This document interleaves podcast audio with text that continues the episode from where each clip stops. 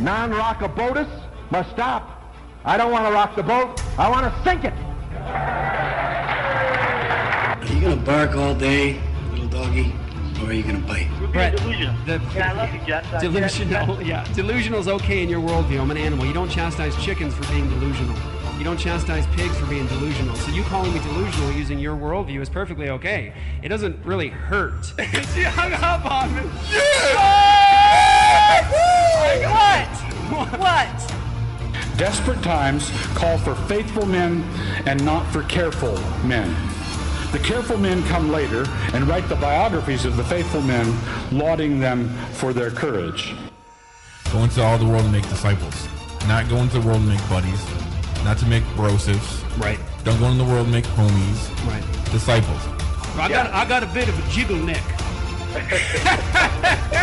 That's a joke, Pastor. When we have the real message of truth, we cannot let somebody say they're speaking truth when they're not. Take an amazing journey to a place that will blow your mind and move your heart so you will never be the same again. For since by man came death, by a man also came the resurrection of the dead. As in Adam all die, so also in Christ all will be made alive, but each in his own order. Christ the first fruits, after that, those who are Christ at his coming. Then comes the end when he delivers, when he hands over the kingdom to the to God and to, to the God and Father, when he has abolished all rule and all authority and power, for he must reign until he has put all his enemies under his feet. The last enemy that will be de- abolished is death. Are you all right, Jeff? I'm having a hard time. Oh, What's up? man. I don't know what it is. My brain just shut down there, and I don't know. I think I think some, I'm I'm so excited about our guest for today. Maybe So- it's the weather. What's that? Maybe it's the weather. I think it is. I think it is. Yeah. They're not used to this wet rain, coldness. You're going so on. excited today. I saw you tear a phone book in half. Luke's good at that, by the way. He's Can- really good. Can at you that. really do that, Luke? I can't, but our guest can, you may, maybe could have Okay. back in the day. I have, I have no idea what that little talking is in the background there, but uh, well, I- anyway, we're back, and uh, it's a brand new year. ApologiaRadio.com is where you guys get all the past episodes. I'm Jeff. They call me the Ninja. That's Luke the Bear right there, What is up? and that's King Ginger on the ones and twos. I'm here. And we actually also have Randy, our special guest, in studio today, who's going to hook us up with a new segment. Randy, what's up? How are you this year? we call him Steady Randy. Steady Randy, because he got steady hands and he works the jib. The Barry Jib. He actually created the jib. He, did. He made the custom jib. built it. It's pretty Yes. awesome. Is that like a World War II tripod cannon, like a cannon tripod that you put on there, man? Oh yes, it's it's definitely uh, has some uh, some history to it from somewhere. Looks like it could have held an old movie camera. It killed people, I Yes, think. yeah, yeah. It's robust. Shot rockets at one point. So, um, yeah, so hey, we're back. We have a lot to do today and this year. Want to just praise God for all of you, all your support, all of your encouragement.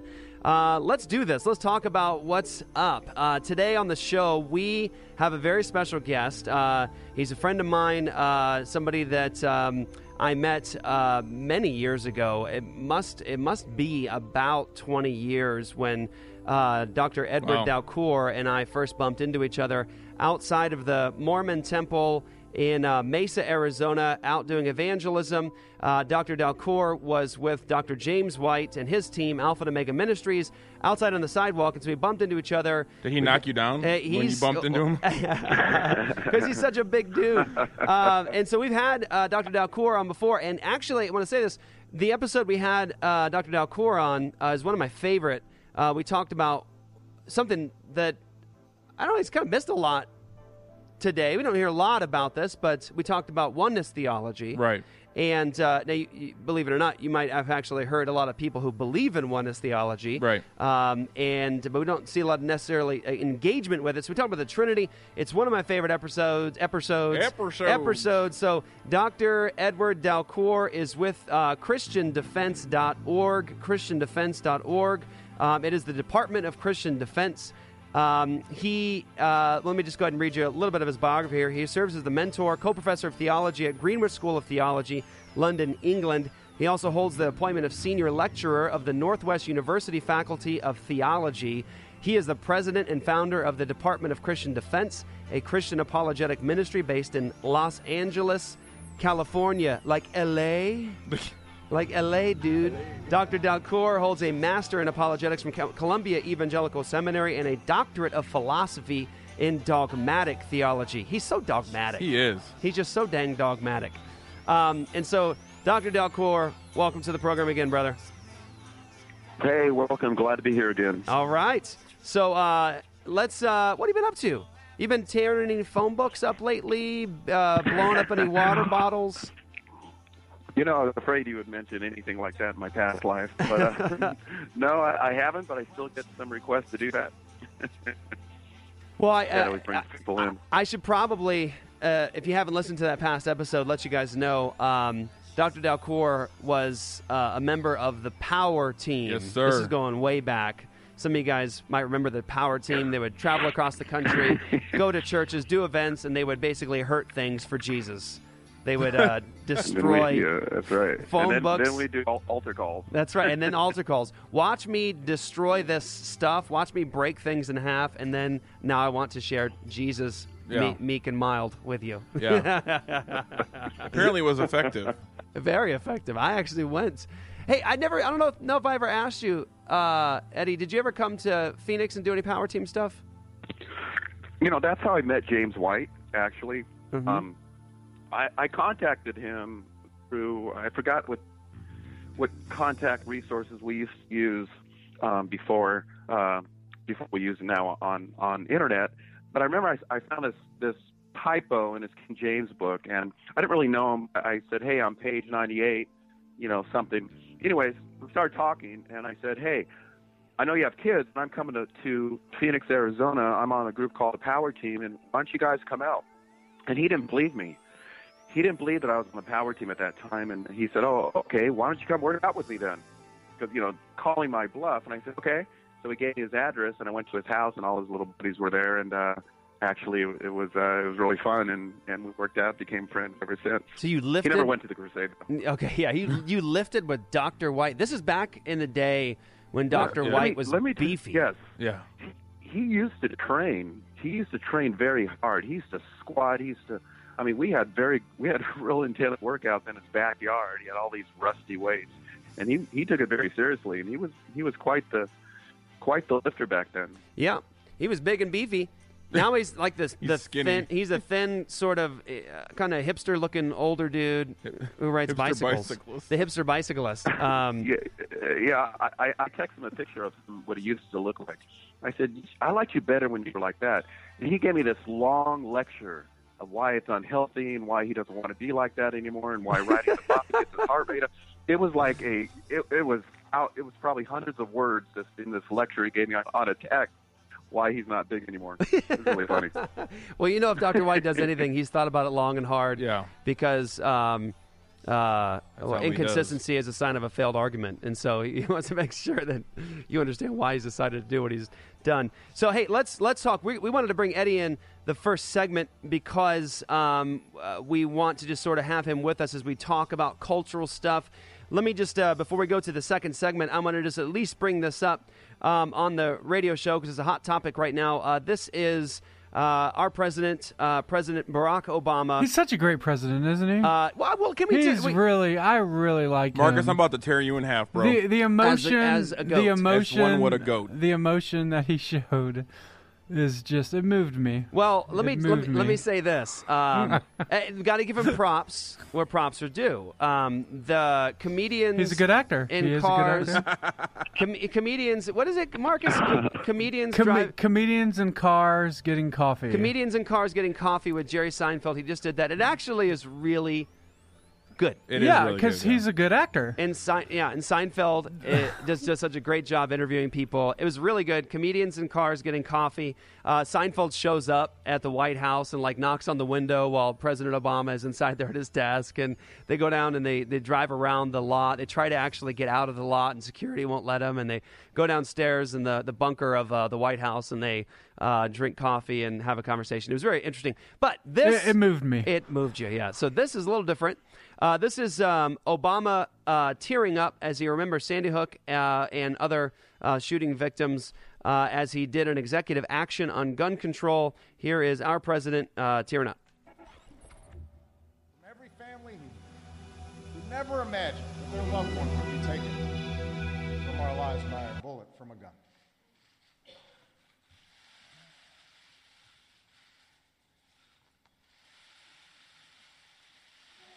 Get that photograph.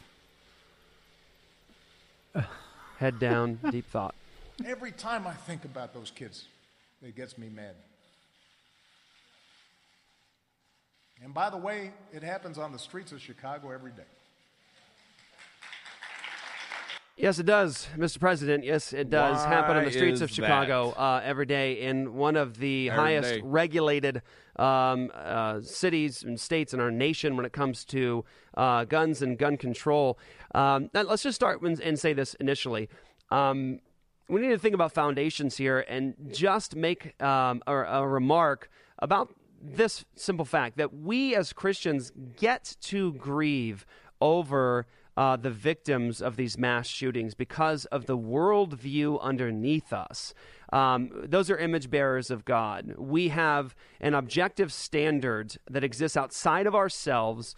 Uh, at- with God as the reference point, and we have word from God, revelation from God, uh, through which we can actually claim certainty regarding what is good, what is true, what is lovely, what is moral. Um, and so we can, as Christians, listen closely, grieve over the loss of human life. We can shed tears as image bearers of God when image bearers of God murder other image bearers of God. That's a Christian foundation that we have. And so, eh, when a nation like ours, particularly with a president like this, has abandoned God and the Word of God as the foundation of all of life, um, we lose the ability to, to, to tear up in a coherent way.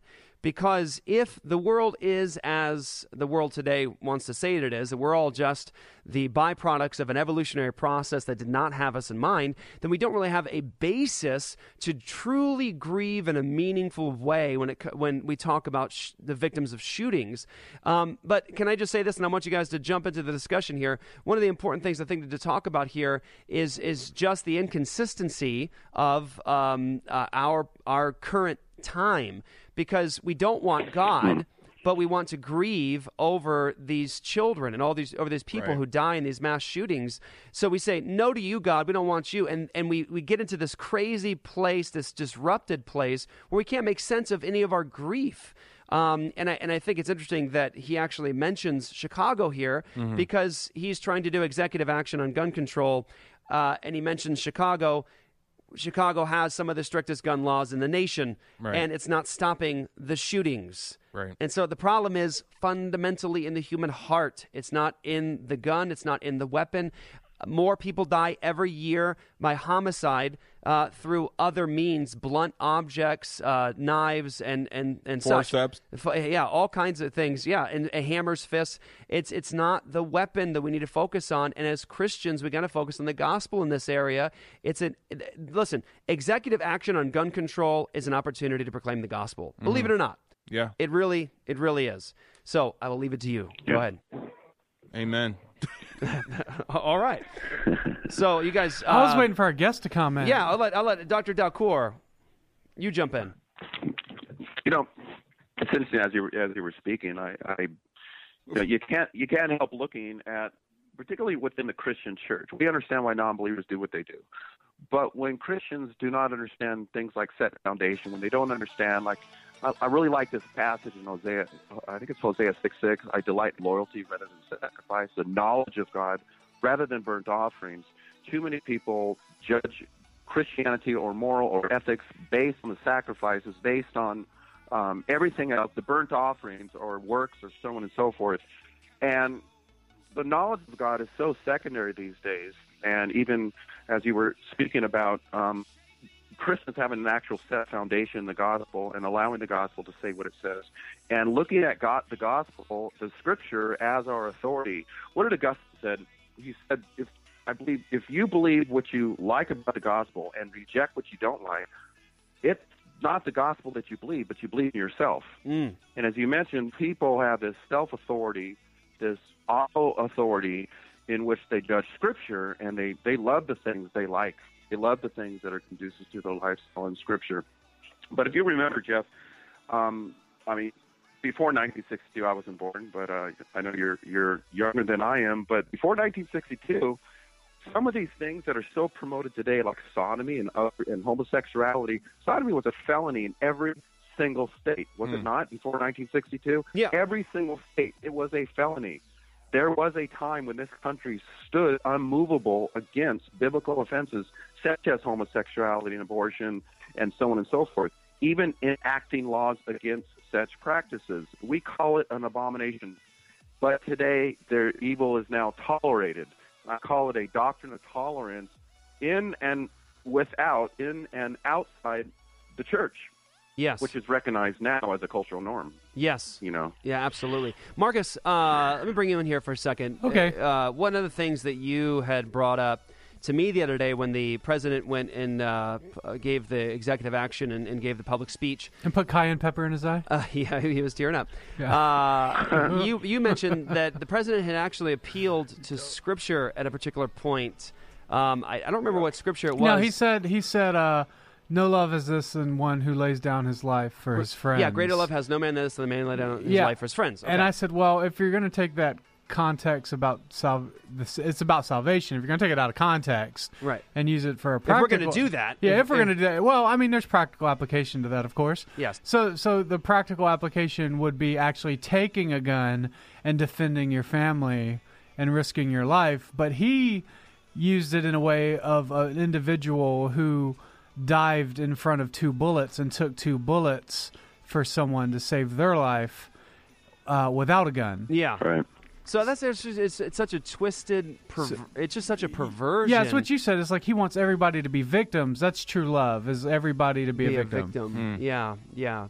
You know, and, and, and we, we've done shows on this before, and we, we posted a few things the last couple of days on the issue, trying to bring it back to the gospel. And, and it took some heat from people who, who love Jesus, and um, I, I just don't think have thought through this well enough. And uh, they've even adopted some of the quote unquote liberal narrative here. And um, listen, here's the issue.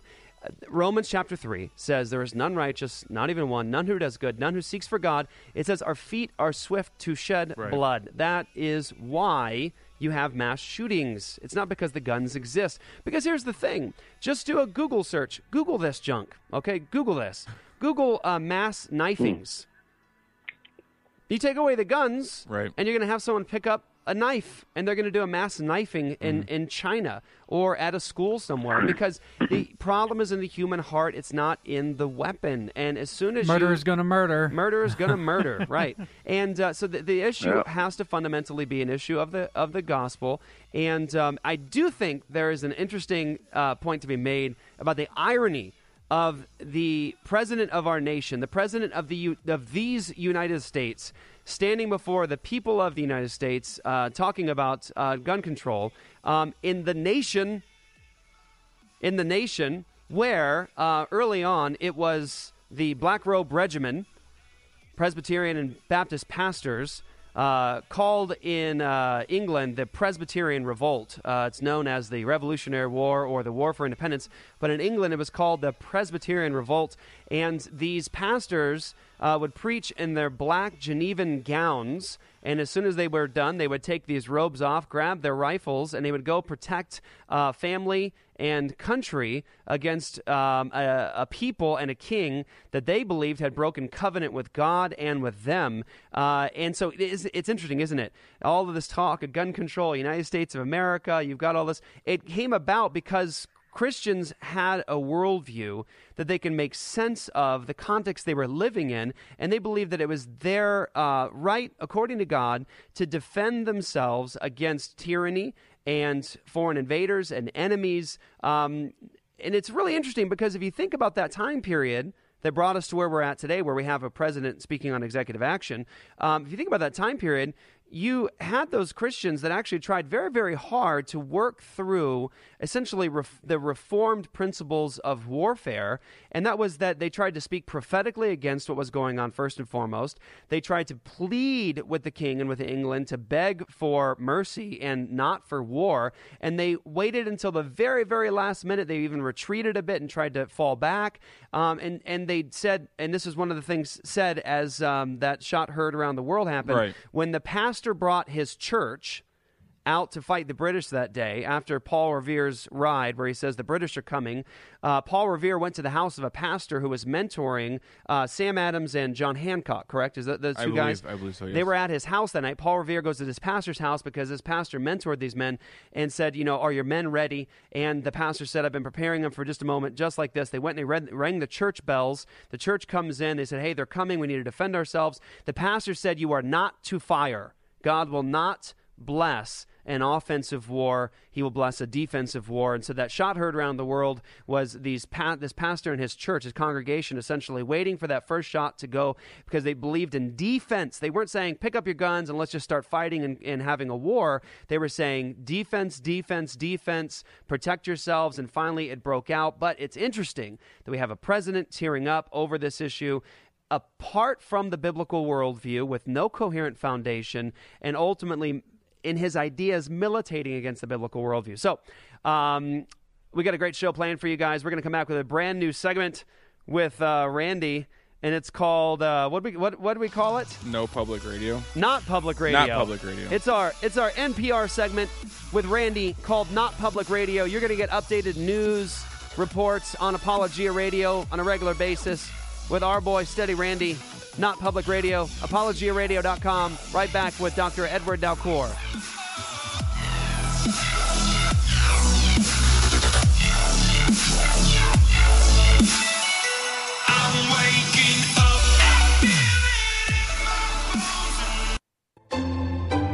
Hi, I'm Les. And I'm Tanner. And we're the hosts of the Reformed Pubcast, a weekly podcast where two friends get together and talk about the things that they love. It's like all those times you talked about theology over a pint of beer with your friends, but we're just dumb enough to record it. It's a theology of Calvin and the thirst of Luther. Join in on the conversation by subscribing on iTunes or your favorite podcast catcher. It's the Reformed Pubcast.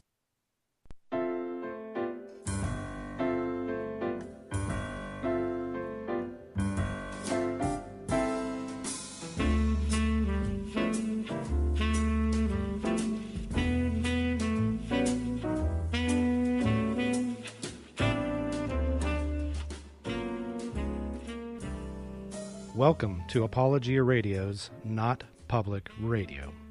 It is the first week of the year of our Lord, 2016. The date, October 21st, 2015, was recently in focus because of the movie Back to the Future Part 2. In this movie, Marty McFly travels in time to 2015 to save his future children who were unborn at the time of the original Back to the Future. Congressional Republicans seem to be confused by the sense of urgency in the plot, with Speaker of the House Paul Ryan saying, Yes, we watched all nine videos, but if government can seize their time machine, we can always go back in time to save unborn children in a future congressional budget session. wait, wait, wait, wait. Did that really happen? That was really said? What? Wait, th- th- that was really, that's real? That's a real story? I didn't hear that.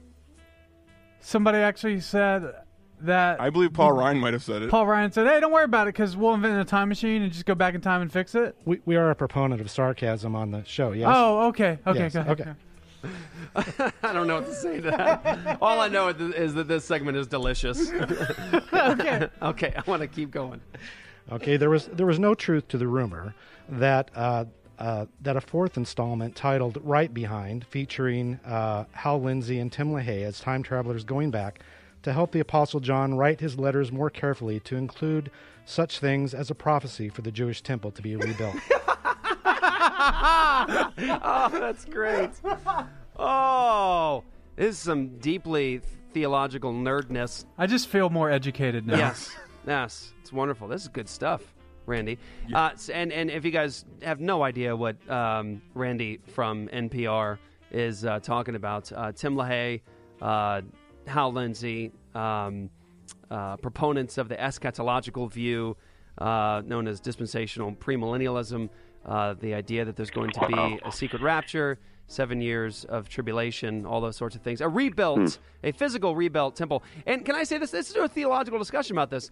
Um, in terms of like a rebuilt temple, that would be good to talk about. That's a big item. That's a big ticket item. Um, I used to uh, trip out when I would read the Jerusalem Post and I held to this view, and I would see anything that signaled a rebuilding of the Jewish temple today. Yeah. I would. I mean, I read articles about they've got the red heifer, they've got the new red heifer, and I would, you know, oh, there's actually a group of Jews who are trying to reinstitute the priesthood, and they're trying to to, to do all these things to rebuild. They got the cornerstone, and and they're gonna they're gonna build it, and I wonder when they're gonna build it. It could be our generation, and I used to be excited.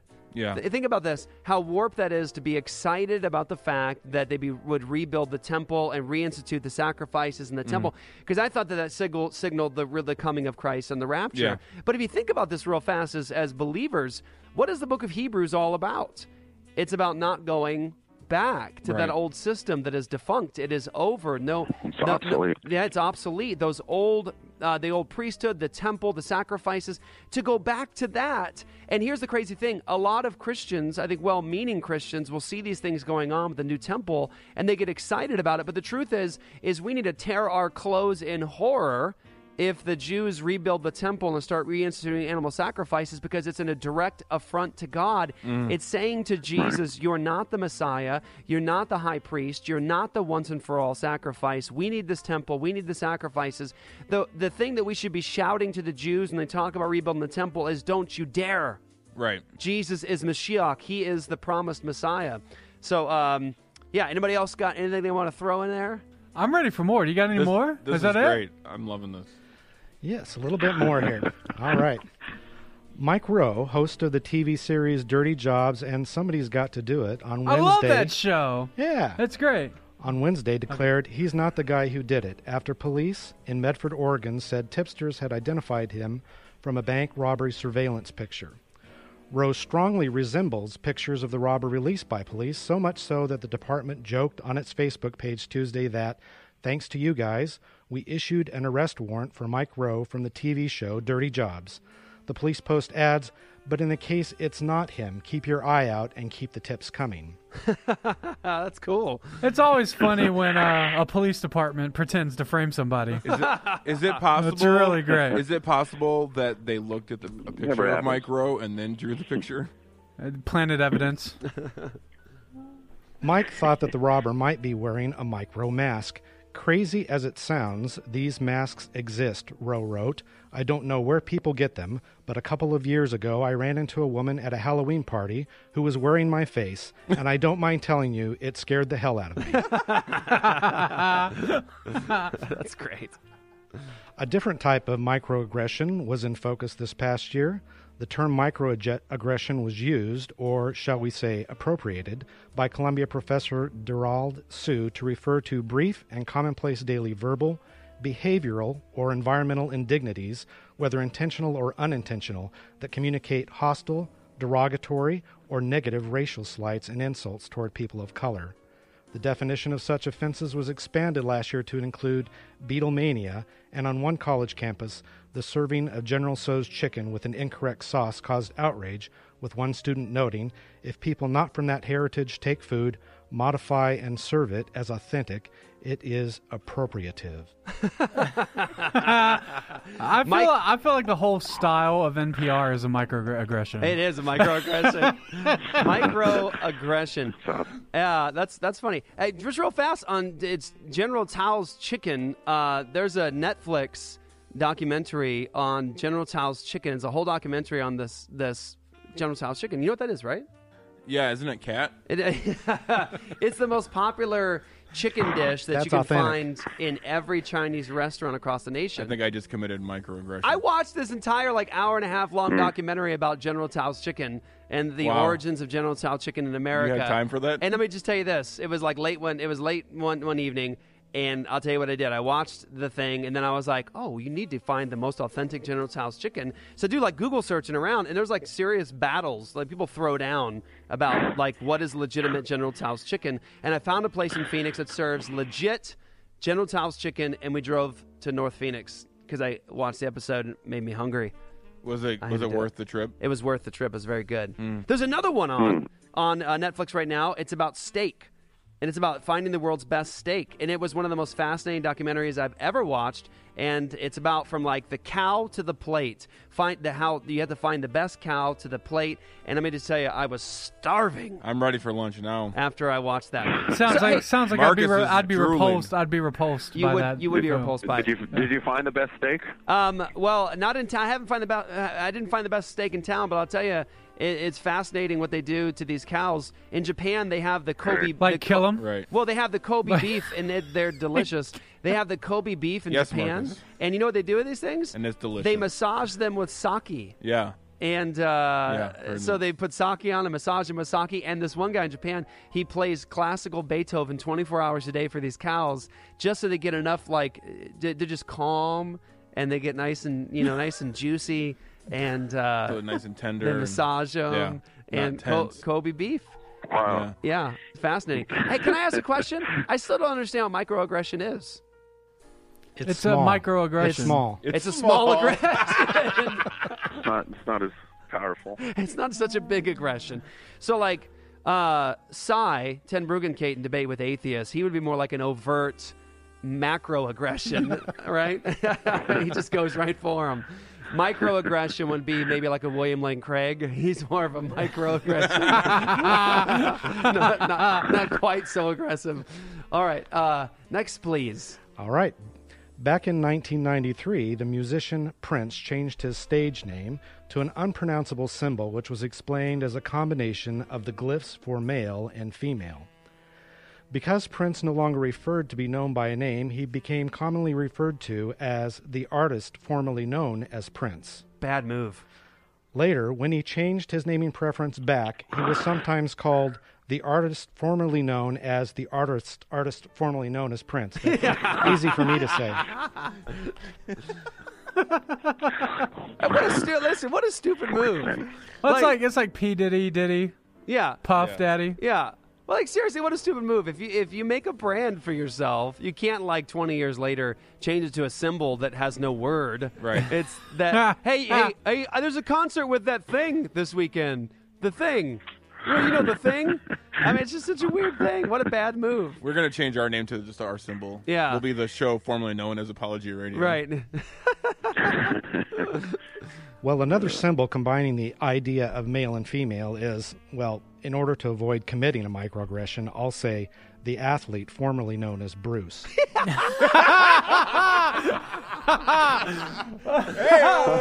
Whoa! The athlete formerly known as Bruce has announced that he regrets becoming a female and wants to be a man again. In other words, he wants to become the athlete formerly known as the athlete formerly known as Bruce. Wait, Randy, is this for real? Yes. He really regrets becoming a woman? Yes. Yes. Why Truth. have I not heard this? It's Are you Apologia sure News. so? Are you it's sure only it's- heard on It's NPR. XL, yeah, yeah, it's Oh exclusive here. Wow. So yes, to be clear, the the uh, Paul Ryan comment was parody and sarcasm. Yes. Michael Rowe, bank robber, true. Okay. All right, and the man hmm. formerly known, the athlete formerly known as Bruce, true. Oh, Are you are you sure you're not getting that from like a junk news site? Well, it appears there too, for obvious reasons. Okay. Okay. that was a microaggression. that was certainly a That was, microaggression. that was a lot, a lot of, a lot of tension. I like, I like having the viewers have to figure out if it's true or not. That, Yes. that sounds like what you have to do on like most any other radio program. Apologia radio is becoming like the onion. Okay. Okay. Reporters were told, I'm going to be honest, I regret my transformation. I have no idea what I'm doing. I miss being a man. Hmm. I still like, well, we'll say lady parts. Lady bits. Lady bits. Lady bits. Lady Lady bits. bits. Lady bits. He misses his man parts. Yeah. This reminds us of ABC News editor Don Ennis, who thought he was a woman trapped in a man's body and left his wife of 17 years, Wendy, to become a full time woman, to become Dawn, D A W N. After he went through his transition, he changed his mind, explaining his shock after he woke up from what he called transient global amnesia and said, It turns out he's just another boring straight guy, which I take offense to. that was a microaggression. Whoa! Wow! Wow! Wow! Wow! Oh man, that is is, great. is such an such an awful awful thing. So okay, in the last year we've dealt with uh, a couple things. We dealt with uh, the athlete formerly known as Bruce Jenner. Um, a grandfather mutilating his body, uh, pretending to be a woman, and uh, on the cover of magazines, Vanity Fair, and uh, news reports. I mean, the world went nuts, um, and it broke the internet. Um, so that was uh, Bruce Jenner. And then we also had Rachel Dolezal, um, who is a, a white woman uh, who claimed who claimed to be black, and it came out that she really wasn't black, and so she said that she was black, and uh, took a lot of heat for that. And so we also have recently, more recently, the article of the I think he's 57 year old man who who wants to live as a six year old girl or a seven year old girl. He's been a, a quote unquote adopted by a family uh, who lets him live with them as a six year old girl. Interestingly, he actually uh, where he actually uses a pacifier, which most six year old girls Right. don't do, but he does. Does he like techno? Uh, he he may like techno. That's where he got it. He was Oh, just okay. he walked out of a rave. I Um, believe I believe Puddles called this. Pud- Puddles did call it. That is actually we haven't talked about that on this show. It was weird, wasn't it? uh, so last year we were I was doing a conference in San Diego, and while we were there, uh, we wanted to do some on the street um, interviews. Luke dressed up like Puddles the dog. Uh, this is right around Jenner. It's right around Rachel Dolezal. Luke dressed up like Puddles the dog, and he went around asking people on the street um, if he believed he was a dog, dressed like a dog. Does that make him a dog? And uh, obviously, you guys know what we're getting at because then we then moved the conversation. Luke asked about uh, what if somebody was a man, wanted to pretend like be a woman, and then they would say, "Oh, well, yes." Yeah. well, then in that case, yes.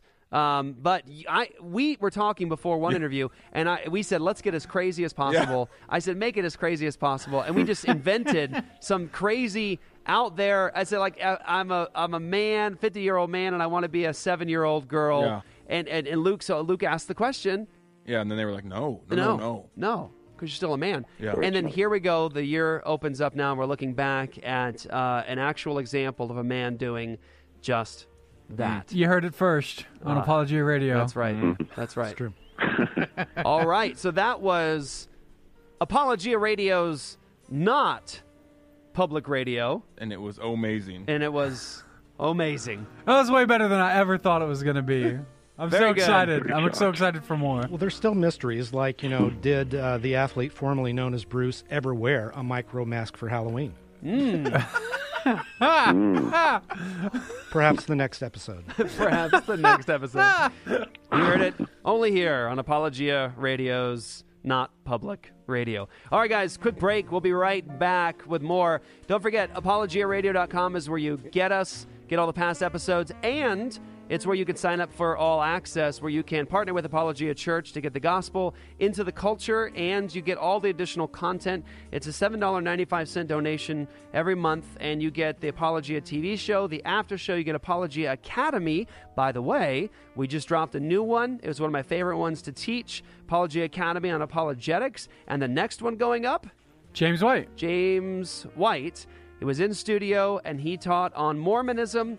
And so that's coming soon. You guys can all you can get all that content, apologiaradio.com. Sign up for the all access. You're partnering with our church to, to do what we're doing now and more. And you get all the additional content we want to bless you guys with. Thank you guys so much for all of you guys who are already all access. Thank you for the encouragement. I, uh, you guys telling us you love it and is blessing your life, and that blesses us. So apologiaradio.com. Be right back.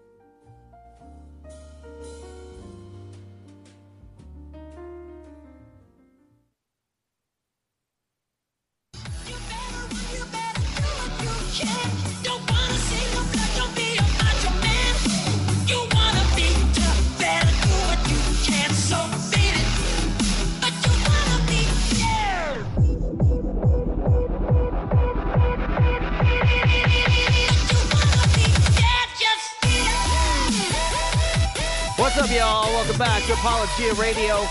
He still really is the greatest artist of all time, isn't he? I mean, like he's Very talented. I mean, that music is still amazing. Like I heard it the first time. Very talented. So um, we have so much to talk about. Eddie's in the back laughing there. He's like, "Wait, is that satire too?" um, we have so much to talk about. Um, I wanted to bring uh, Dr. Dalcour on to talk about um, uh, the. We haven't done a show like specifically on. Uh, the Watchtower Bible and Tract Society, the Jehovah's Witnesses, um, and I'm sure uh, many of you guys have had um, uh, an encounter with a Jehovah's Witness at some point in your life. Uh, either they've knocked at your door at 7:30 a.m. on a Saturday morning, or maybe you've run into them at a mall. Or do you know what, Luke? Where they always set up is at that Asian market that we we, we get pho at. They Huh. set up right there in the front all the time. Interesting. Yeah, interesting. Yeah. So Jehovah's Witnesses uh, in in Arizona. I'll, look at- I mean, at least let you guys know the context of where we live. Uh, when I first came here, not a lot of Jehovah's Witnesses, and I think around the year 2004, 2005, uh, it seems like there was a huge push with Jehovah's Witnesses setting up wards in the East Valley and around the area. And so it seems like there's been really an increase since 2004, 2005 in the Metro Phoenix area of Jehovah's Witnesses. I'm not sure what it's like in your area. Um, I actually just saw the other day. I was driving through Chandler, and there's a Kingdom Hall. I, I think it was Saturday after the abortion mill. I drove by and I saw a bunch of guys in suits leaving. What- thinking- which- are Mormons and Jehovah's Witnesses like rival football teams? Yes. like, do they say I actually that have. I actually have a story. They, about they that. both look at each other as cults. Yeah. As cults, yes. they uh, no. I sometimes uh, if I'm like either one of them, if I'm having a discussion with them, if I get to the point where like the discussion's over, you know, they don't want to answer any more questions. Then I'll just say, like, I say it's a Jehovah's Witness. I'll be like, "What's up with you and the Mormons?" And like their countenance will completely change, and they like hate each other. It's interesting. I have always That's wanted. awesome. Go ahead, Eddie. No, I was going to say the, the main difference in terms of how they look. Jehovah's Witnesses, you can always you can always detect the Jehovah's Witness because for the men, the belts never match the shoes in color. They're always mismatched. Yeah. I've oh, noticed yeah. that across the board. That's interesting. I was at Chandler in Arizona, by the way. Okay, okay. But I was thinking we should go set up sometime when they're getting out because Yeah. they're all walking down the street. That would be cool, man. I'd like to do that. I, you know, I, I think we've talked about this before, Luke. I would like to see a conversation take place between a Jehovah's Witness and a Mormon.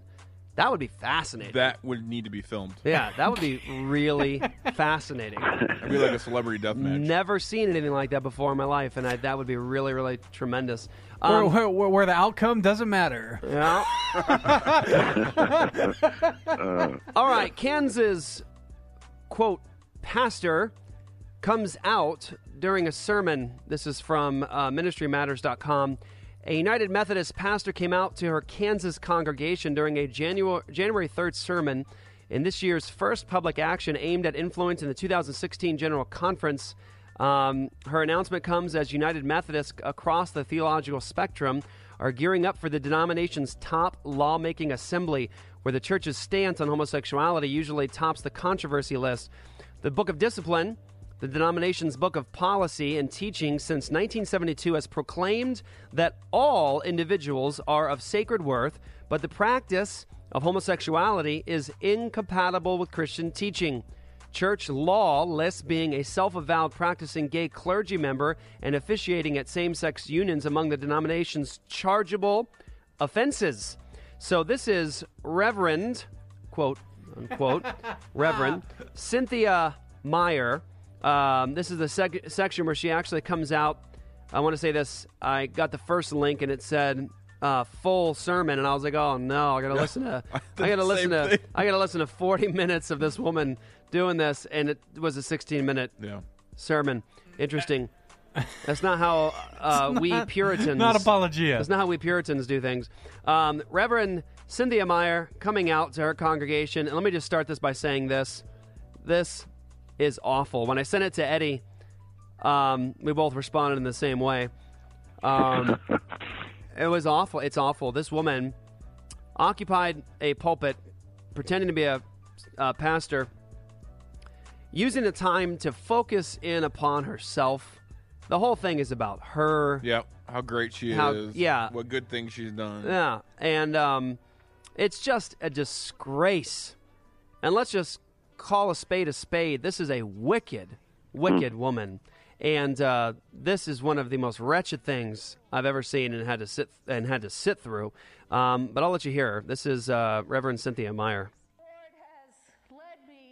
here to share my deep truth with you. It's time. I've been an ordained United Methodist pastor for 25 years. At last, I am choosing to serve in that role with full authenticity as my genuine self, as a woman who loves and shares my life with another woman. I remember. So, there you go. There's the. I wonder if anybody in that congregation was like, I, I knew we shouldn't have had a woman pastor. Well, it's interesting. I mean, it's like, uh, okay. like if I if I was sitting in a church with a woman pastor and it happened, I would just say, yeah, this is about par for the course. Uh-huh. If you if you read the article, it's there. It talks about their response. How I think it was actually her and how she responded, or said that the church responded. She's like, "Well, there nobody yelled out in anger or something like that." It was like, so that's that's a good thing. That's a win. Yeah. Um, yeah, it was. It was. You know, you know what fascinates me. It, it's what what is frustrating to me. It's not that there's these kind of people out there that are preaching, that are leaders, that are professing these abominations. But for me, including the false teacher in the church who was teaching heresy, man or woman, it's the people that just blindly, the people that absorb this and embrace it as truth.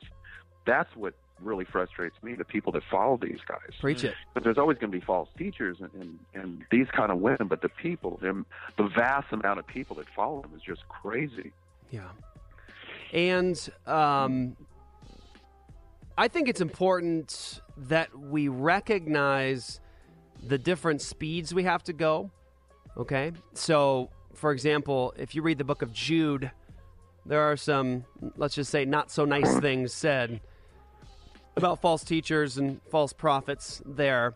Um, you know, we have to handle the person who is next to us that might have questions and is willing to engage with us in a conversation.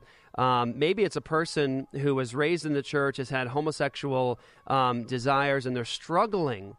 You know, I've sat with people just like that that were in tears in front of me saying, I've had these desires and I know it uh, displeases God and I want free from it. You know, you don't handle them in the same way that you handle this wicked woman. Right. Um, she's a woman pretending to be a follower of Jesus Christ, pretending to be a pastor, occupying a pulpit uh, that is supposed to be a Christian pulpit, and she is just spewing forth abominable things. And it is a wicked, awful thing. And so I think you need to handle false teachers like her uh, in a different way. Call a spade a spade. Um, tell her what she is. Call her to repentance. And um, th- I think the thing that was, I, I mean, obviously, I know this takes place. It's an awful thing. We need to preach into it and, and, and call people to repentance. But the thing that got me the most was the fact that this woman spent this whole time and she just talked about herself. Yeah. I mean, she used all this, you know, you know. Let me just uh, let me get let me play some audio here real fast. I want to hear more about what Eddie has to say here. But here's an example of when she's not talking about herself. Um, she just strings together this language, our authentic self, and children of light. And I'm gonna, I want you to hear this real fast. And I, I think I know where she got it from, but but I'll, I'll let you hear it. It's time to follow the star. It's time to live in the light. Arise, shine, for your light has come, and the glory of the Lord is risen upon you. The light shines on each of us. See, the light shines through each of us. Be radiant. It's time. It's.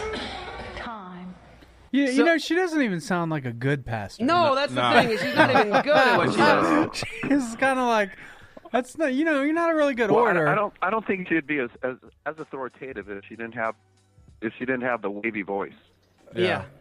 Yeah, yeah, that's true. You got to have the wavy voice to sound authoritative. Yeah, and I think I was I was listening to it and I was like, oh, it's, it's just creepy to me. It's like such manipulation, I believe, of people and the, the language and authentic self and children of light. And I was thinking, I think I've heard that somewhere before. I think I know where that's. child of the universe. With the glitter of my life, I travel through black, velvet space and the gates of time. I'm a star, awoken from sleep by the longing cries of mankind's dreams. dreams of harmony, love, and a child of the universe. So that was. Uh, I remember it back from my like uh, my days like going to raves and everything like nt, nt, nt, nt, Yeah. like techno. That's DJ Taucher I was, from I was- Germany. I was gonna Yeah, say yeah. the fact that you had heard that somewhere before was concerning to me. That's awesome. Uh, all right. So let's handle it real fast. Um, uh, Eddie, I want I want to hear more of your input. Uh, what are you thinking? What are you feeling? Uh, how should we engage this woman and, and what we're facing in our culture right now? Well, Well, thi- it's, I- you know, it, Eddie. Oh, it- Eddie, It's, okay. it's yes. Oh, you still Whatever. there? Yes. oh, okay.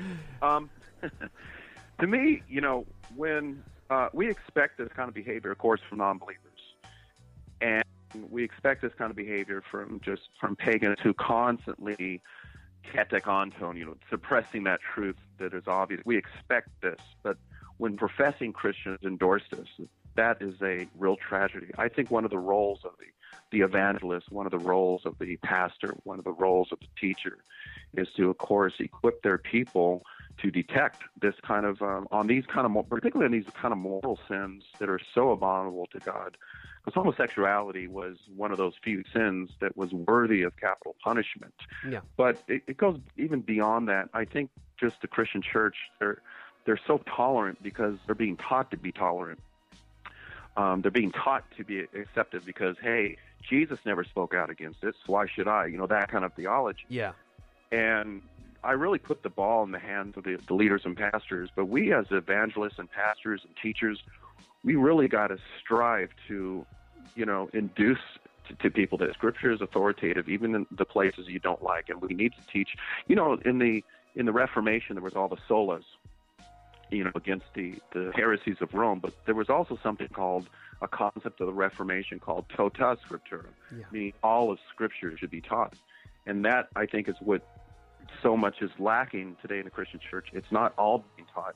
But I agree with you, uh, Jeff, in terms of the person struggling is a totally different animal than the person who is practicing in a cavalier fashion, with no compunction, with no idea that this is even a sin, just keeps suppressing and suppressing and suppressing the truth. Um, I think we handle both parties differently. She preaches this publicly. She should be refuted publicly. Yes. Um, I don't see her as a as a scripture defines someone like that as not as a saved person. Yeah. So we need to treat heresy as heresy. I think what a lot of folks don't understand is that virtually, as, as you know, Jeff, virtually every letter of Paul's was designed to bring a refutation to a false teaching. Mm-hmm. Now, we do this today, we just get ridiculed for our demanding of precision, do we not? Right. But right. yet, the Holy Spirit found it necessary, in virtually in every book, to refute particular heresy and to equip the church. And listen, when Paul wrote to the Colossians, or when uh, First and Second John was when he wrote against the, the proto-Gnostics, they weren't pointing out all the good things that they did, but specifically they were pointing out the heresies that damage people. A promotion of homosexuality in this way, women behind the pulpit, all these things, this is damaging people. It doesn't matter the good things she says. It, you know, every false teacher. I think the goal of a false teacher, one of the goals, is to impart as much truth as possible, because then, they're more genuine to the the uncritical mass. 'Cause That's a most Christians point. seem to me they're uncritical when they when they listen to these folks. Yeah. But uh, we need to really in, uh, do our jobs as evangelists, as teachers, pastors, and um, you know, just strive to make that effort to show people that Scripture has to be the authority. All, all of Scripture, tota Scripture, has to be the authority on these issues. Amen. So, when we're talking about the, the Methodists, there is a Wesleyan quadrilateral, which they believe is the basis of their theological and doctrinal development. So, those four pillars are Scripture, reason, tradition, and experience. Mm. Yeah. So, once you introduce experience into one of your pillars, isn't this kind of a natural outcome of where things go? That's right. Yeah. That's exactly right. Yeah. That's exactly right. And, and if, if, if at any point, because the same thing happens with with uh, with Mormons, they Yeah. have sort of the same. They, Right. they have they have well, we believe Scripture, kinda, because we also have the teachings of our modern day prophets, and we also have. It feels right. I had an experience. I had a burning in my bosom, and that's how I know it's true. And that gets us to the point, the deep point, the bottom line, foundational point of epistemology. How do you know whether or not something is good, true, lovely, holy? How do you know anything? And so, for the reformed person, the Christian, that says, well, sola scriptura, it's the word of God that is a sole infallible rule of faith and practice, we go there. We say the certainty is found in God's word. Now, we, we may disagree with one another. We may have uh, in house internal disagreements with each other, but we surround one revelation that we all say that's the defining standard. And so, let's have our fight. Let's have our argument, but let's have it not with our own experience and traditions, but with the word of God as supreme. Now, as soon as you introduce what the Mormon has, what apparently this woman has of experience into it, now you've got two tradition, two, two standards running alongside one another. And what happens is, is when you have two ultimate authorities, one authority ends up eating up the other one. And what do you think a sinner is going to do uh, when the Bible says our hearts are deceitful above all things and desperately wicked, who can know it? What do you think a sinner with a heart like that's going to do when they have two traditions, the Word of God and experience, running alongside one another? When their experience conflicts with the Word of God, they don't bend to the Word of God. They always bend towards their experience. It feels right to me. It tastes good. It looks good. Right. And so they go to their experience. So this is really this is very important. This comes down to the thing you're constantly going to face in apologetics encounters. It's always about ultimate authorities. It's always about the Word of God is supreme. When you're talking to the Roman Catholic, what is the problem? It's the Word of God versus the, the divine deposit, the tradition of Rome. When you're talking to the Mormon, what is it? It's the Word of God versus the Book of Mormon, the Doctrine and Covenants, Joseph Smith's sermons, and those sorts of things. When you're talking to the Jehovah's Witness, it's the Word of God versus the Watchtower. And so that's why there was the Reformed catch cry sola scriptura. The reformers recognized that this is a question of epistemology and how do you know? And they knew that it all rested in the place that it rested for jesus for the apostles uh, when they would always point back to what do the scriptures say? Right. The word of god's the standard. And you know you hear this a lot right eddie? You hear these these people today uh, that occupy these pulpits and are trying to subvert their own denominations' um, laws uh, when they say things like, "Well, the, the they say this a lot. This is one of the things you hear. They'll say, "The Holy Spirit is still speaking today."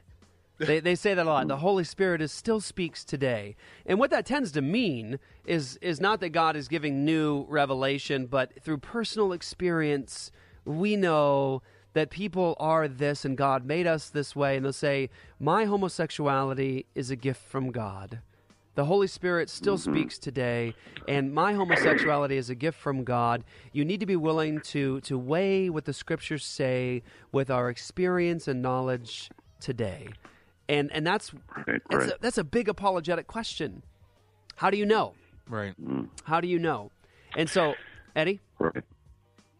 No, absolutely. Um, I, look, I have a lot of charismatic friends, and uh, the biggest challenge for me is uh, to come and somehow come against their charismatic view that tells them some kind of false doctrine is true. I'll never win against that tradition, against that emotion, even though I, I can show them passage after passage. And these are, as I see it, a lot of these people are Christians but tradition is so utterly strong even though even though, though the lord said in proverbs what is it 28 26 only a fool trusts his feelings Mm. right? Only a fool trusts his heart. Uh, and of course with the mormons it's somewhat spiritually different but it's the same outcome. They're trusting their emotions. Of course their you know their emotions dictate that joseph smith's the prophet Right. and so on and so forth. But um you know and in rome too um which you know they're worshiping the creature rather than the creator. That they they, they have a system of et, uh, Latin for and, um, the church and God, Mary, Jesus for redemption. Prayer is to Mary and God. Worship is to God and Mary, and it goes on and on with this system of ands, faith and works. And we have a system of one, you know, solus Christos. That's Paul's thesis in uh, Romans chapter 5 by the one man, by the one sacrifice, by the one righteous act. Transfers to Hebrews, the, the ephapax, the once for all.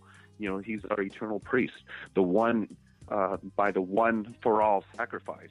We have that term uh, over and over that establishes the the the one of of solus Christos, and that's why we hold to that as Christ alone as the means of our salvation, because it's not based upon how we're feeling or based upon script um, uh, emotion or emotive responses like these people. But it's very difficult to come against or to challenge someone's tradition, emotion. You know how many people I was I spoke at a church in, in Texas, Crosby, Texas, and uh, during question and answer, you know, I got I can tell it was a very eclectic church because one guy asked me if I see Oneness Pentecostals in the same light as Jehovah's Witness.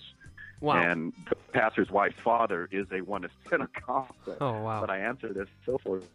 But afterwards, I I went down and I had a long line of people wanting to ask questions, and I've got I got questions from, hey, what's a good apologetic book? To, hey, I had this dream last night, and he expressed his dream. Can you interpret that for me? Ah. He was upset because Wow. my view was against dreams and all these things. He got very upset. Just walked away. But that's what you get when there's no definitive position. You know, that's what you get. You get emotions dictating what Scripture says. That's right. And That's that's right. what you get over and over. Well, we're going to have a conversation next segment. We're going to talk about uh, the Watchtower Bible and Tract Society, Jehovah's Witnesses. I am so excited to have you guys ha- get the opportunity to listen to Dr. Dalcour on this subject. Um, I think I said this before, and uh, I, I, I want you guys to, to pay attention to this if you would. Um, Dr. Dalcour, to my mind, is one of the sharpest, most brilliant uh, modern uh, theologians and apologists. And um, I think one of the main reasons many people don't know about you, uh, Dr. Dalcour, is your website. Man, we got to get that thing fixed up. We got to get it like modernized and and and get your teachings so that they're accessible to more people. Because um, you've been a real Sure. you've been a real gift to me, and uh, I mean that. And uh, if you guys go to Dr. Dalcour's website um, and you just look through some of the articles, he's done public debates and things like that. Really get in and, and get get some of the, the content from Dr. Dalcour because I think you'll be blessed by it. It'll uh, help you, encourage you, equip you as a believer. Um, but and I want I'm really excited to have you here. What's the Uh, website? Eddie? It's uh, ChristianDefense.org, right?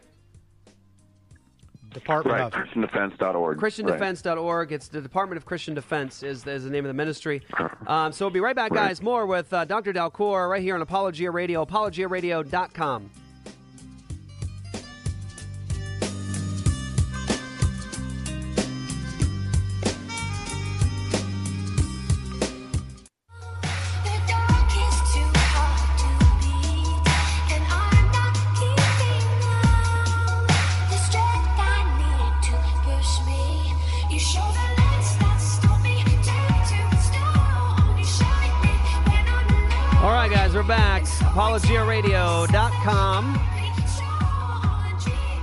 guys, grab an episode and uh, share it with someone you know, guys. Let them know about Apologia Radio. Don't forget to subscribe on iTunes.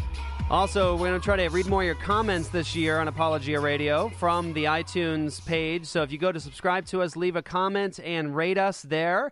And uh, we'll try to read your comments uh, this year on the radio program. Um, and let's get right into it. So, um, We've done a lot of shows on Mormonism, on atheism, on secular thought. We've engaged the world on the issue of abortion.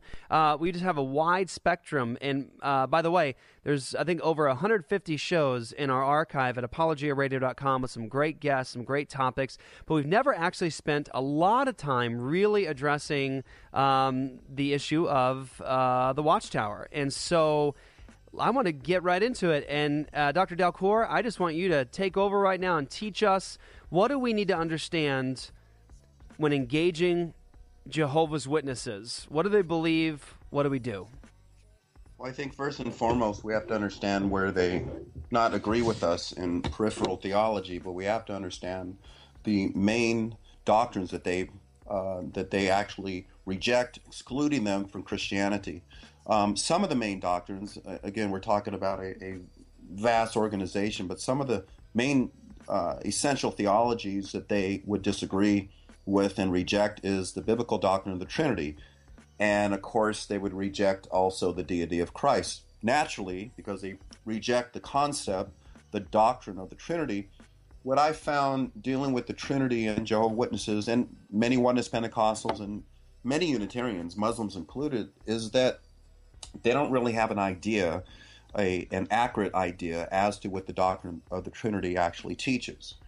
Um, too many Christians want to rush passages about the Trinity to Jehovah's Witness and bombard him with passages.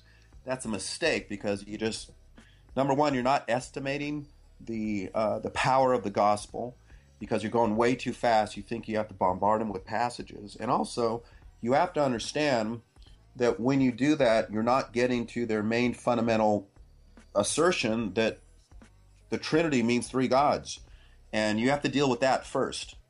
And also, they reject the deity and personality of the Holy Spirit. They think the Holy Spirit was a uh, a force, uh, God's active, Jehovah's active force that does his bidding. Um, the Holy Spirit is not a person. He's not God, but yet he is with God. It's confusing at that point. But they deny the deity and personality of the Holy Spirit. They assert the Holy Spirit to be likened to electricity, right? And they'll use passages that show the, you know, the wide range of the Spirit's actually, uh, we would say omnipresence, but they look at that as a non-personal um, kind of thing, not a person, but a thing. Um, unfortunately, there's too many charismatics that look at the Holy Spirit in the same way as Mm. some kind of force that Yeah. they can throw at you. No, very good. But also, they deny the uh, the physical resurrection of Jesus Christ, even though they will use the term resurrection, even though in their Kingdom Interlinear, which is a, you know, it's interesting to go. They do appeal to their Greek text. It's a Westcott and Hort, upon which the New World Translation was was based um, all the terms translated resurrection or the main terms anastasis really denotes a resuscitation of a dead body. But even though they will reject the physical resurrection of christ they think that jesus' body is gone forever. It either evaporated with the gases or jehovah is hiding it for some undisclosed purpose. They also reject of course um, uh, soteriological issues like they reject justification through faith alone, Mhm. which they probably, and listen to this, they probably, I think of all the doctrines they reject, they have the weakest apologetics for justification. They don't have a lot of passages to defeat justification through faith alone, saved by grace alone. They're just not schooled like they are on rejecting the Trinity, the, the uh, deity of Christ, and the Holy Spirit to equip um, the argue against the arguments of justification through faith alone. So I always admonish Christians use it, you know, use that, and also they reject any concept of God's wrath for the unregenerate. They That's- don't have what's a that concept of hell. They deny it flat Mhm. out. So those are some of the main doctrines that they reject. And one of the most important doctrine is the Trinity and justification through faith alone. Okay, Dr. Dalcour, how did they start? That would be something that I think we should talk about. Um, this this is a, a newer cult in uh, the context of church history, and so how did this thing get off the ground?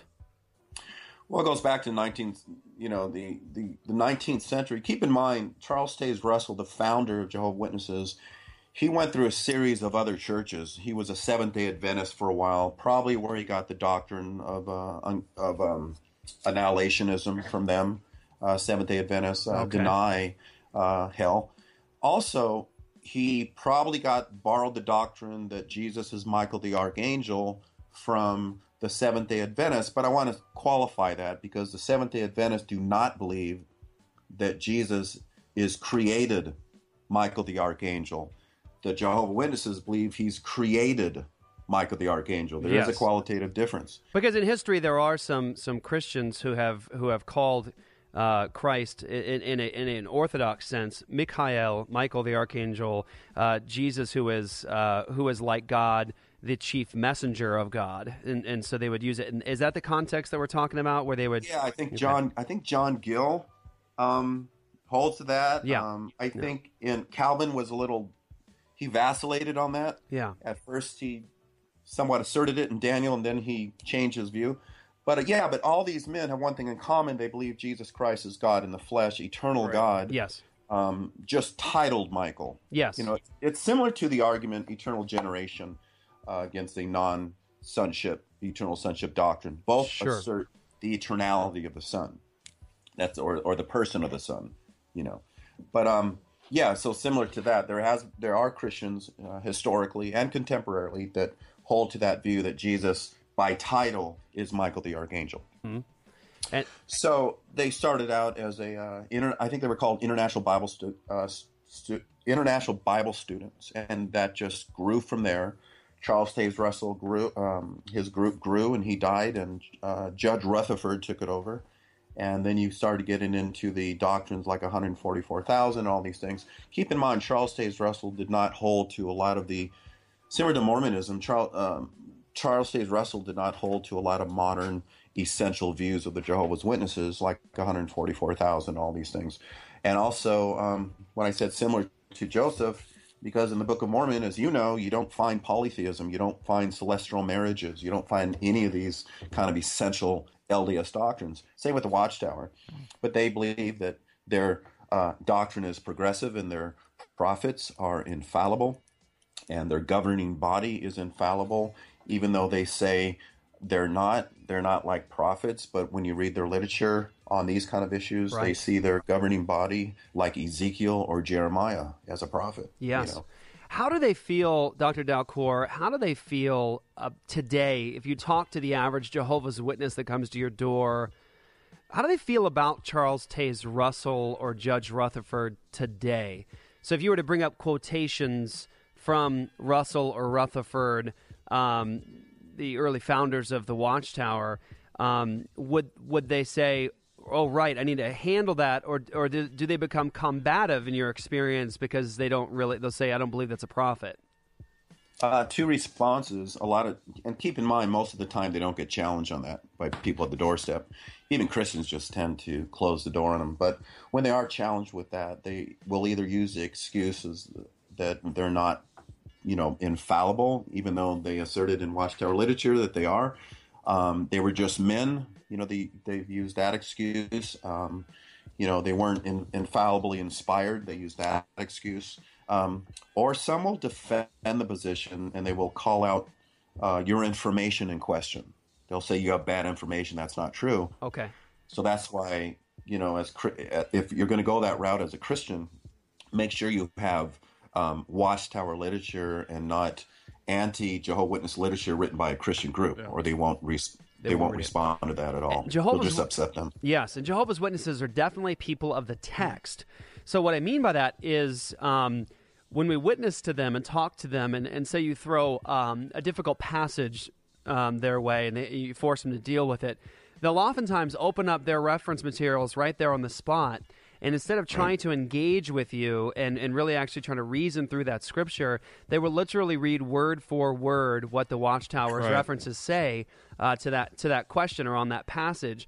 Um, and so, uh, um, you know, with with that, what do you think?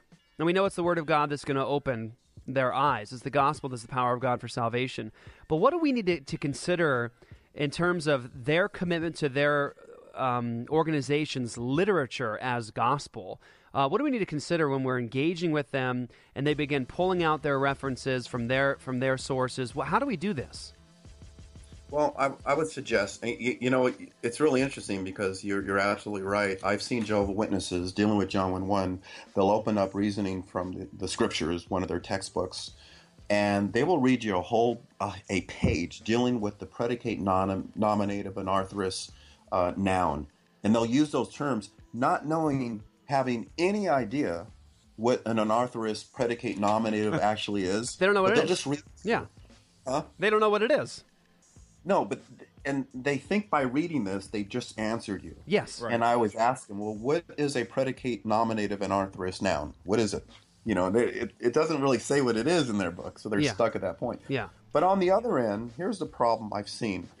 Christians will, you know, a lot of a lot of excited Christians will learn what that is, that that particular Colwell construction is, and they will try to use Greek way over their head, and they will try to respond with Greek rules and grammatical structures. And I always say, I think that's a mistake with the average Jehovah's Witness because first of all, he's not going to believe you, and secondly, most of them have no idea. You know, they don't know the difference between a Greek word or a French word, even though they have a Kingdom Interlinear.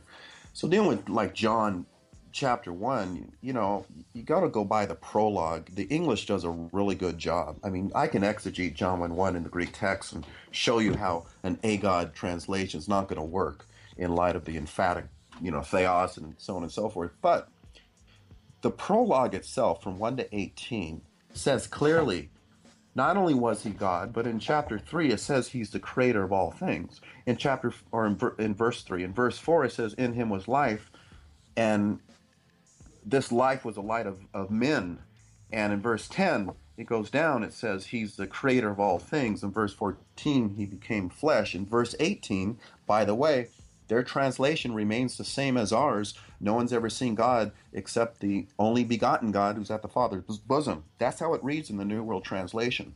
So when you put all of those verses together, now we have a context. He's called God, he's with the Father, he's creator of all things, and only in him is there life. You can't say in Michael was life and Michael was the the, the light of men. You, you just you know, you can't read that way that an angel would be the light of, of men. And then, then we come to verse 14, then we come to verse 18, and then we go through the entire content of, of John that really expresses in the strongest way the deity of Christ. So I would always suggest put the Greek away when you talk to an average Jehovah's Witness and focus on context. Because you're right, Jeff, they do use the New World Translation. And another objective we would have is to go to passages that they don't have answers to. Yes. Um, I found very productive, and of course, we don't negate the Holy Spirit's role in the proclamation of the gospel. I always tell Christians if you have nothing to say, preach the gospel. Preach that it was God in the flesh who died on that cross. He was resurrected unto life. Unless you believe in him, there is no life. And Yes. rely on, you know, if you don't have anything else to say, give a presentation of the accurate gospel. But what I found is productive is to go to places where they don't have a lot of answers. I never go to false prophecies anymore. I don't think it's really productive because they just don't believe it or they don't care or they just see their past as uh, not that relevant for them today. Similar to Mormons, you know, when they say an alive prophet is better than a dead prophet. Same with Jehovah's Witnesses. The what I found is highly productive is the prologue of Hebrews because and I've seen them struggle with this because they don't have a lot of answers for the prologue of Hebrews. We have so much theology in Hebrews, even using the New World Translation, which the only verse they actually alter is verse 8. Okay. Because they hold, I think, a predicated form of theos there. Uh, I think it reads, uh, "Your your throne is God." But um, in Hebrews chapter one, it's first it starts out that you know the the radiance of His glory, right? The radiance of God's glory is um, is the Son, who is the nature of Him. Um, apigasmates, doxes, you know, I, I can quote a better in Greek, but here you have the Son as the exact representation, right? The exact representation of the Father's nature. Michael cannot be the exact, the character. He cannot be the exact representation of the Father's nature. So I, you know, it, it's. I think it's object, um, fundamentally important to ask questions. It can Michael, can any creature be the exact representation of God's nature? Right. And really, they, they can't. They can't be the character. And of course, if you go in the Greek text and, and actually um, look at the lexical meaning there, it's it's un, more undeniable. But even in the English, Michael cannot be the exact representation of the hupastosios, of the nature of him, of, of God. And then at, from ver- it's very interesting because in verse 5, all the way down to, I think, 13, the author switches from his inspired words to now citing God the Father. right? Right. So we get this, we get these passages where we're so privileged to actually hear God the Father express the nature of His own Son. Yeah. In verse six, and I always carry around with me. I don't know if you can see it, but it's a uh, New World Translations. I think it's a 1970, no, 1961 edition. Now, why that's important? Because of verse 6. Verse 6 says, When he, the Father, brings his firstborn into the world, he says, the Father says, what? Let all the angels of God worship him. Worship who? The Son. That's the reference in Hebrews chapter 1, the Son. Let all the angels of God worship the Son. So here we have a passage where God the Father is instructing all the angels, which excludes the Son from the angel category. Yes. Right? Yep. Yep. But he says, let all the angels worship the Son. Creaturely worship is prohibited in Scripture. So when you look at the New World Translation at this passage from 1961, that's when they first um, created their New Testament. 1950 was the old. In 19, from 1961 to 1970, every translation of the New World Translation had the word, the English word worship. Every single one of them. I carry this thing around because I found this is so productive. When I opened their New World Translations, first I quote it, and they said, "No, it's not worship," and then I show them in their own in their own text. The confused looks that I see, it's you know, and I pray that God will use that. But that is a that is definitely a big gun. Yes. Against Jehovah's Witnesses. It's devastating. Where the Son is worship. Yeah, and then um they they finagle their way out of verse eight, which is the only. And um, one more word on verse six. Um, they use obeisance after 1970. You know, let all the angels do obeisance to the Son. That was a that was an alternate word that means uh, respect or show honor or reverence. Not the same as worship, right? Yeah.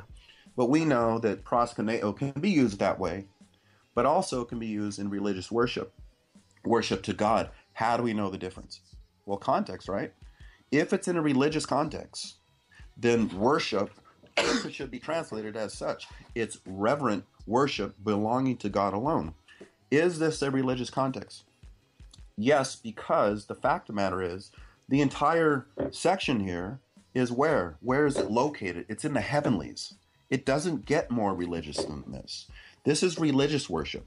The same thing when Catholics go in the Catholic Church and they bow to Mary and they give her something called hyperdulia. Well, that's worship. You're in a church, you're rubbing beads, you're looking upon a statue of Mary, and you're giving devotion to her.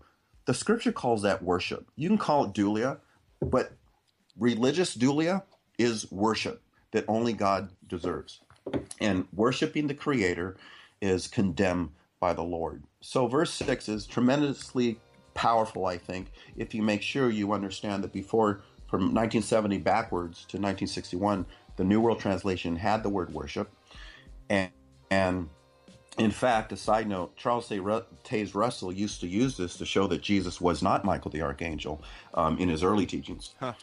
But then in verse 8, they controvert this and they say, But about the Son, I think God is your throne forever and ever, or your throne is God. And which is, number one, it's a, quotation from the Septuagint of Psalms um, uh, 101, but in English 102. The problem there is you have the, the, the, the nominative word for God used in a, a vocative force, meaning it's a direct address force as the context dictates. But there's other grammatical reasons why they can't translate it like that. But besides that, you go to verse 10. Now, again, we're looking at the entire context. We're looking at verse 3. We're looking at verse um, we're looking at verse 6, the worship to the Son. We're looking at verse 8. Um, your throne is, uh, oh God, is forever and ever. Then we're looking at verse 10. Now, 10, that's the detonator. That is the, because their verse, their Bibles have not changed that verse at all. Huh. It says, You, Lord, in the beginning laid the foundation of the earth and the heavens of the work of your hand, right? Yes. Well, here's what's interesting about this. Who's talking? Well, the Father. And who is he speaking to? Well, in verse 8, but about the Son, he says, right? So he's talking to the Son. And he says this You, Lord. In fact, in the Greek, it has the actual vocative form of kurios, kyrie, meaning a a a form of direct address. It's the case of direct, uh, direct address. The Father is addressing the Son. You, Lord, in the beginning laid the foundations of the earth and the heavens of the work of your hand. And then he goes on. He's citing, and this is very interesting because I've watched Jehovah's Witness go back to the actual passage uh, that the Father is actually citing Psalms 102, 25 through 27. That's where we find from 10 to 12 in Hebrews chapter 1. So the Father is actually appealing to an Old Testament passage where the context speaks of Yahweh as the unchangeable creator. Yep. And the Father applies that to Christ. And the fact that he addresses Jesus the Son as Lord would be the Yahweh of Psalms 102. You, Yahweh, in the beginning laid the foundation of the earth and the heavens of the work of your hand. They will perish, but you will remain. They will all become old like a garment, like a mantle. You will roll them up like a garment. They will also be changed, but you are the same. Your years will never end. That was to Yahweh in Psalms 102.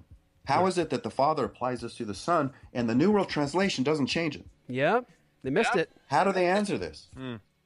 You know what they they, they say? they say it's talking about the Son in the future, but many mm. problems. And I've seen them try to answer. There's a couple answers they try to use. It's just interesting watching them struggle because they can see it. You Lord about the Son. You Lord. Quotation from Psalms 102, speaking of Yahweh of Jehovah. You Jehovah. He directly addresses Christ as the Jehovah of Psalms 102, 25 through 27, the unchangeable creator. So That's I, powerful. I stick to Hebrews a whole lot of times with Jehovah Witnesses because you don't have a lot of time with them and you can't bombard them with just passage after passage Mhm. after passage. You know, doing what they do, they hopscotch around scripture. Right. You just got to stick to wherever the Lord gives you uh, with wisdom. Stick to a particular subject. I like Hebrews chapter one. Sometimes I'll go to John five, uh, eighteen and nineteen, and ask why did the Jews want to kill Right. Christ? And uh, but I won't go anywhere else because I don't need to. Right. You know, why did the Jews want to kill Christ? It's interesting because Jehovah's Witnesses always say that their common response is that the Jews thought this. You Yeah. know, they were, and they were, you know, they were, they were inaccurate when Jesus says, "My Father uh, is working to this very day until now, and the Son, I'm working too." And John says, John's the one that is saying this. Not only was he uh, aluin, he was loosing the Sabbath, but he was elegan. He was calling God his Father, doing what? Making himself equal with God. Yeah. The Jews did not say that. John said that. John said he was calling God his Father, making himself equal with God. Yeah. An interesting note, Jeff. The word calling there, allegan, is an imperfect tense, showing that this was an ex- a, a repeated action. This wasn't the first time he called God his Father. Not the first time. It was uh, so was breaking the Sabbath, a aluin. They're both imperfect tense. He was constantly calling. Yeah. yeah, it's a repeated action. Right. And we know what it says in John 19:7. We have a law, and by that law he ought to die because he claimed to be the Son of God. So that's what I do with Jehovah's Witnesses. I don't go to the false prophecies. Um, I like to use Scripture. I like to use Hebrews chapter one, or sometimes I like to use John, or some of the claims of Christ Himself that only God can claim, I like wanna- Alpha and Omega. I want to. I want to do two, two more things, just just quickly, and then uh, we'll we'll finish for today. But I think these are important. The first is to sort of um, get on the back of what you just said in terms of sticking to a particular scripture, really letting them wrestle with it. There's a story. I don't know if you've heard this story, Dr. Dalcour, but um, it was actually Dr. Walter Martin that it was his ministry and his work that inspired me to do what I do uh, in in ministry to the cults and ministry just in general.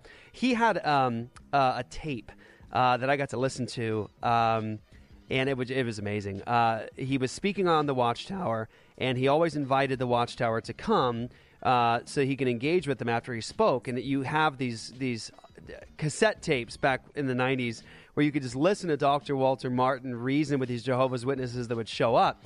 And there was this really interesting and powerful moment once where he was speaking, and they opened it up for Q and A afterwards. A guy walks up, and he I think he says something to the effect of, "Dr. Martin, do you recognize me?"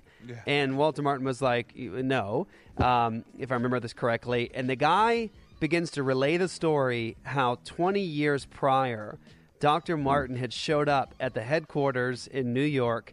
He had come in, and this guy was working at the headquarters in the front and had thrown Dr. Martin out after a, a, a little period of engagement.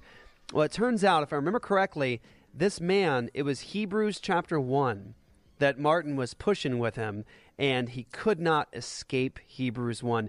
And, and if I remember correctly, this testimony, and I think I may have heard it somewhere else as well as the guy described it, uh, in the testimony, he said that, that every time for the next like couple of years that he would go back to the scriptures and he got to Hebrews 1, he was like terrified and he struggled because he could not get it out of his head. And, and Dr. Martin had basically impressed this passage upon him, and it's what God used to cut his heart, to open his eyes, to bring him to the, to the, to the truth.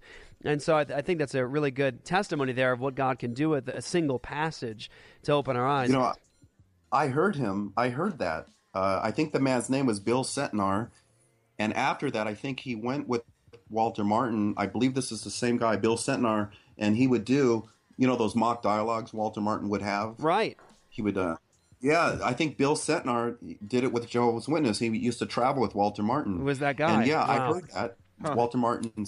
Uh, um, I remember the account, and I remember Walter Martin said he actually marked it in his Bible that he kept for twenty years, and he always had the verses marked that Walter Martin shared with him. Wow. Awesome. wow, that's powerful. So, last thing, let's just do this quickly. I know this would be good for people to hear because one of the first things that a Jehovah's Witness will sit down with you and talk to you about is the name of God. It's it's it's on it's it's it's, it's the appetizer. Yeah. It's the first thing you're going to talk about when you sit down. They're going to talk about the name of God. And they're going to ask you as a Christian, how come you don't use the name of God? God gives to us His name and they'll say it's Jehovah. How come you have taken the name of God out of your Bibles? And they'll generally walk a person who's ignorant about this through um, a couple passages, and they'll say, "What does God say His name is here?" Now look at your Bible, or look at this translation. How come they took the name of God out? They changed the name of God. We're Jehovah's Witnesses. We represent.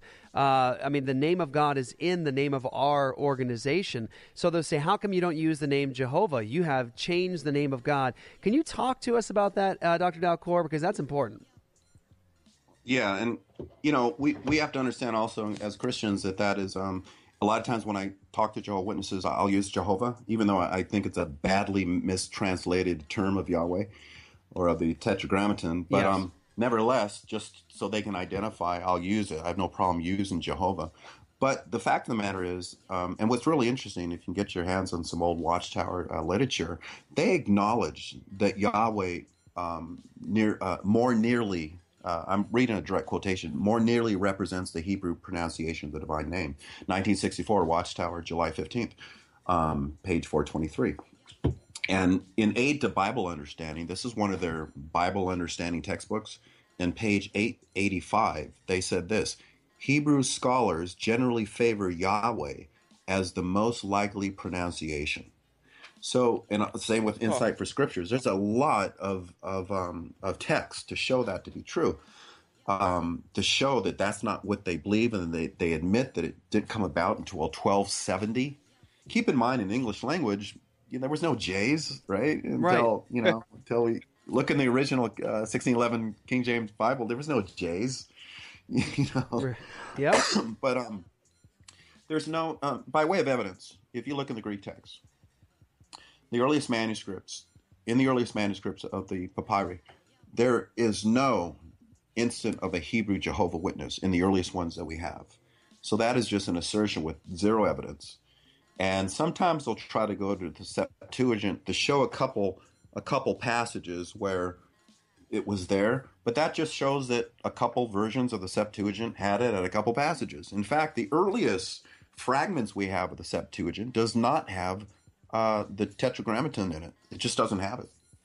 So unfortunately, they're so brainwashed to think that Jehovah's been the name since Moses, and that simply um, it's simply untrue. And as the Watchtower even confirms it, Yes. and uh, you know, I there, there's an Awake magazine in 1957 that said one of the quoting one of the most remarkable facts, not only about the extant manuscript of the Greek text, but of many versions and ancient uh, ancient and modern modern manuscripts, is the absence of the divine name.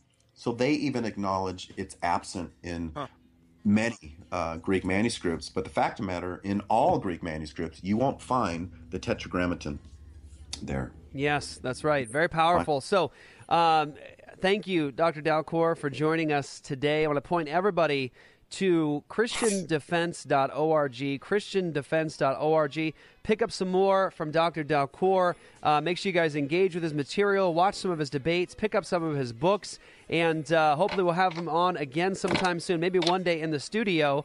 Uh, Yeah, yeah. Thank you, Dr. Dalcour, for joining us today, brother. Thank you. Thank you very much. Absolutely, brother. Hope to talk to you soon. All right, guys. So, wrap up the show here. Last thoughts. Uh, about to listen to some Charles Tate's Hustle. That's right. That's right. This is uh, tell them the name of the song. Redeemed Thought. It's a hidden track called Flag on the Play. Flag on the play. It talks about Jehovah's Witnesses and Mormons. Redeemed Thought. So listen up, y'all. ApologiaRadio.com is where you go. If you want more great content, you can go there, pick up the past episodes, share those, but also become part of our All Access this year. Join with us in this ministry. And subscribe on iTunes. Subscribe on iTunes. And have your friends subscribe on iTunes. and YouTube. Subscribe to Apologia Oh, yeah. Church on YouTube. We've been putting up a lot of great That stuff too. and more to come. Um, Want to also point you guys to missionalwear.com. Missionalwear.com is where you go to get some great t shirts. They're supporters of our church and our ministry. Uh, they have fantastic uh, shirts. Uh, Luke was wearing uh, just the other day uh, BB, Wa- BB Warfield. There you go, yeah. BB Warfield. They got Edwards. I got, I got my Spurge on today. Oh yeah, Spurgeon. So I really enjoyed last thoughts here. Our new segment, It not was public radio with uh, Steady Randy. Thank you very much. It was wonderful. It was wonderful. Uh, if you want more on Jehovah's Witnesses, great book to pick up that really gives you more than just the Jehovah's Witnesses is Dr. Walter Martin's Kingdom of the Cults. It's a book that every Christian ought to have in their libraries because it is so helpful. So, Dr. Walter Martin's Kingdom of the Cults, fantastic stuff. Also, you can go to Alpha and Omega Ministries Ministries.org, pick up some of the stuff that Dr. White did on the Jehovah's Witnesses. So, there you go, guys. Another episode of Apologia Radio in the can. We love you guys. We're blessed by you. King Ginger, thank you, brother, on the ones and twos. No problem. All right, guys. Catch you next week. Intimidating folks like some knowledgeable apologists. On the kickoff return, we got the muse receiving the seeds of heresy which leave dudes confused.